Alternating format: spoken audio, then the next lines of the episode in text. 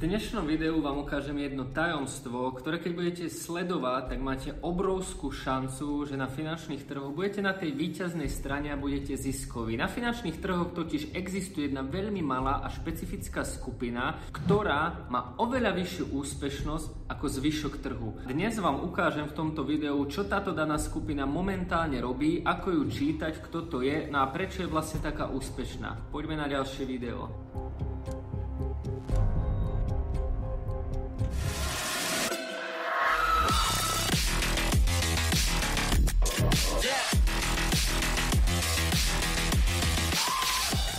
Ahojte, moje meno je Jakub Kráľovanský a zdravím pri ďalšom investičnom videu. Ak sa vám tieto videá páčia, dajte odber, dajte like. Ako vidíte, momentálne som v trochu netradičných priestoroch, už vo svojej novej kancelárii, ktoré sa stále prerába a preto som sa rozhodol, že spravím takéto pohodové letné video len z gauča, za sebou mám knižnicu, pretože štúdio ešte nemám dokončené a chcem, aby to v tom prvom videu, ktoré už budem robiť na ostro, bolo dokonalé. Dnes vám ale ukážem jeden veľmi dôležitý indikátor a jednu veľmi dôležitú dôležitú skupinu, ktorú keď budete sledovať, tak sa vaša šanca na to, že budete ziskoví výrazne zvýši. My túto skupinu sledujeme už niekoľko mesiacov v našich členstvách investície vo Vrecku, kde máme posledných pár miest, takže chcete sa pridať, ale aj v kryptočlenstve hodler alebo trader. Na to, aby sme toto video pochopili, tak si najskôr musíme určiť dva subjekty trhu. Prvá skupina sú insidery, veľké fondy, veľkí analytici a veľké banky. Je tých subjektov niekoľko, ale ja to zhrniem do jednej skupiny, ktorá sa nazýva tzv. smart money. Sú to tie múdre peniaze tých najväčších profíkov, najväčších žralokov, najväčších insiderov, najväčších zabijakov z Wall Street, ktorí majú niekoľko spoločných vlastností. Majú tie najlepšie počítače,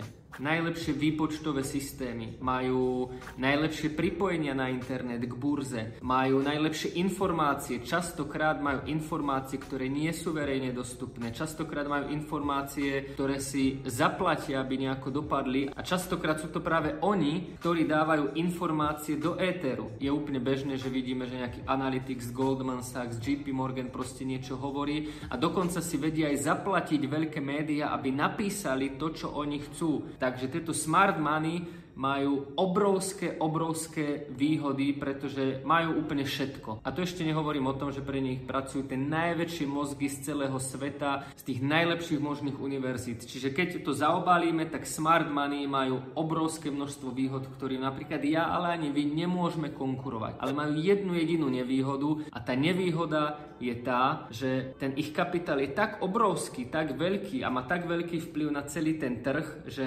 oni jednoducho nemôžu prísť na ten trh a teraz všetok ten kapitál tam dajú, že idú niečo nakúpiť. Oni musia nakupovať postupne, takisto ako oni musia postupne predávať. Nemôžu to urobiť v jeden deň a dokonca ani nie v jeden týždeň, pretože by sami pohli trhom. A teraz sa poďme pozrieť na tú druhú skupinu. Ako iste viete, tak tá druhá skupina sme my. Profesionálne sa to povie retailoví investori, čiže bežní ľudia. No a aké máme my charakteristiky? V podstate oproti tým smart money máme všetko nevýhodu. Nemáme tak dobré počítače, nemáme tak dobré pripojenie na internet, máme len verejne dostupné informácie, ktoré nám častokrát podsúvajú práve tie múdre peniaze, tie smart money. Nevyštudovali sme Harvard, nemáme okolo seba tým ľudí a v podstate v každom jednom aspekte máme oproti týmto veľkým inštitúciám nevýhodu až na jedno. Naša nevýhoda je v podstate našou najväčšou výhodou. Tým, že my nemáme toľko peňazí a náš príjem je obmedzený a nemáme také veľké sumy, ktoré do toho trhu dávame, tak my keď chceme nakúpiť, proste nakúpime a nepohneme s cenou. My jednoducho môžeme nakupovať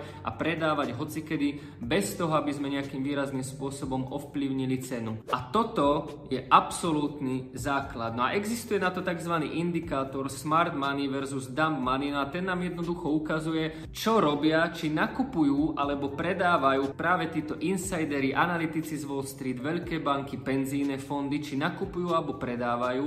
A na druhú stranu, čo robia tí retailoví bežní ľudia, ako sme my, či nakupujú alebo predávajú. No a ako iste viete a dáva to úplnú logiku, tak tieto dve skupiny idú častokrát proti sebe. Keď sa pozrieme na percentá, tak nie je žiadnym tajomstvom, že skupinu tých smart money tvorí asi 10% celého trhu. Lenže týchto 10% má obrovskú úspešnosť. Na druhú stranu nás, bežných ľudí, je väčšina, je nás asi 90%, lenže máme menší kapitál a nie je žiadnym tajomstvom, že zhruba 80% účtov u brokerov sú v strate. Takže aby som teraz prešiel k pointe. Zoberte si, že máte nejaké akcie Apple, Microsoftu, Amazonu alebo jednoducho máte Bitcoin. Toho Bitcoinu je 21 miliónov, no a nikdy ho nebude viac. No a teraz si predstavte, že sú nejaké inštitúcie, ktoré ho chcú nakúpiť. No ako som povedal, tie inštitúcie majú najlepšie informácie, najlepšie zdroje, najlepšie hlavy, no a tieto hlavy rozhodli, že dobre ideme nakupovať Bitcoin. No lenže tie inštitúcie majú tak obrovský kapitál, že oni nemôžu jednoducho prísť a ten Bitcoin nakúpiť. Takisto, keď tá inštitúcia chce nakúpiť, tak na tej druhej strane musí byť niekto, kto chce predať, pretože od koho iného by tá inštitúcia to nakúpila. Je obrovská šanca, že keď banka A alebo inštitúcia A, ktorá má tie najlepšie mozgy sveta, najlepšie analýzy chce nakúpiť, tak je obrovská šanca, že aj banka B, banka C, banka D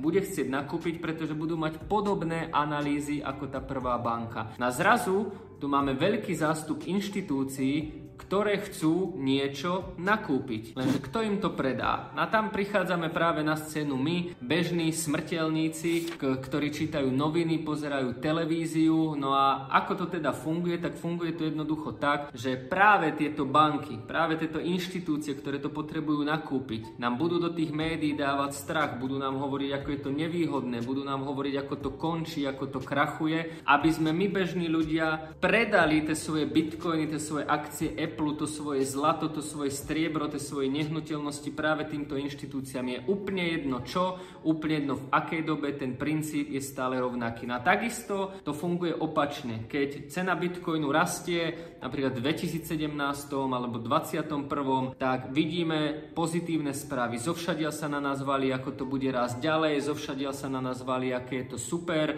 zovšadia sa na nás valí, ako to bude ďalej pokračovať, ako je práve teraz tá ideálna možnosť nakúpiť, aby sme my bežní ľudia nakupovali. No a zatiaľ, čo my to nakupujeme, tak je taká otázka, dobre, ale kto nám to predáva? No a samozrejme nám to predávajú práve tie inštitúcie, pretože znova, tie keď chcú predať, tak oni nemôžu prísť a jednoducho to len predajú. Oni to musia predať niekomu, tým pádom na tom trhu musí byť strana, ktorá to kúpi a to sme my bežní ľudia. A toto je základná psychológia, ktorá funguje už dekády a funguje úplne vo všetkom. Vždy, keď idete niečo nakupovať alebo vždy, keď idete niečo predávať, tak spýtajte sa základnú otázku, že čo robí asi tá veľká inštitúcia, čo robí tá veľká banka, prečo táto banka píše, že je to zle. Píše to preto, že to je naozaj zle, alebo to chce len nakúpiť. Na kryptomenách máme x miliónov prípadov, kedy napríklad Jamie Dimon, CEO JP Morgan, čo je pomaly najväčšia banka, častokrát hovoril, ako je Bitcoin podvod a na druhý deň, ako si zrazil cenu, tak sám ten Bitcoin nakupoval. Toto robili rôzne ďalšie banky, ďalšie fondy, je, úplne, je to úplne tradičná stratégia. A teraz sa dostávam k tej pointe, čo sa vlastne deje dnes. Keď sa pozriete na tento obrázok, tak na tomto obrázku vidíme práve tie smart money, tie múdre peniaze, tie inštitúcie a fondy, že začínajú extrémne predávať a na druhú stranu tu máme zase tých bežných ľudí, ktorí začínajú extrémne nakupovať. No a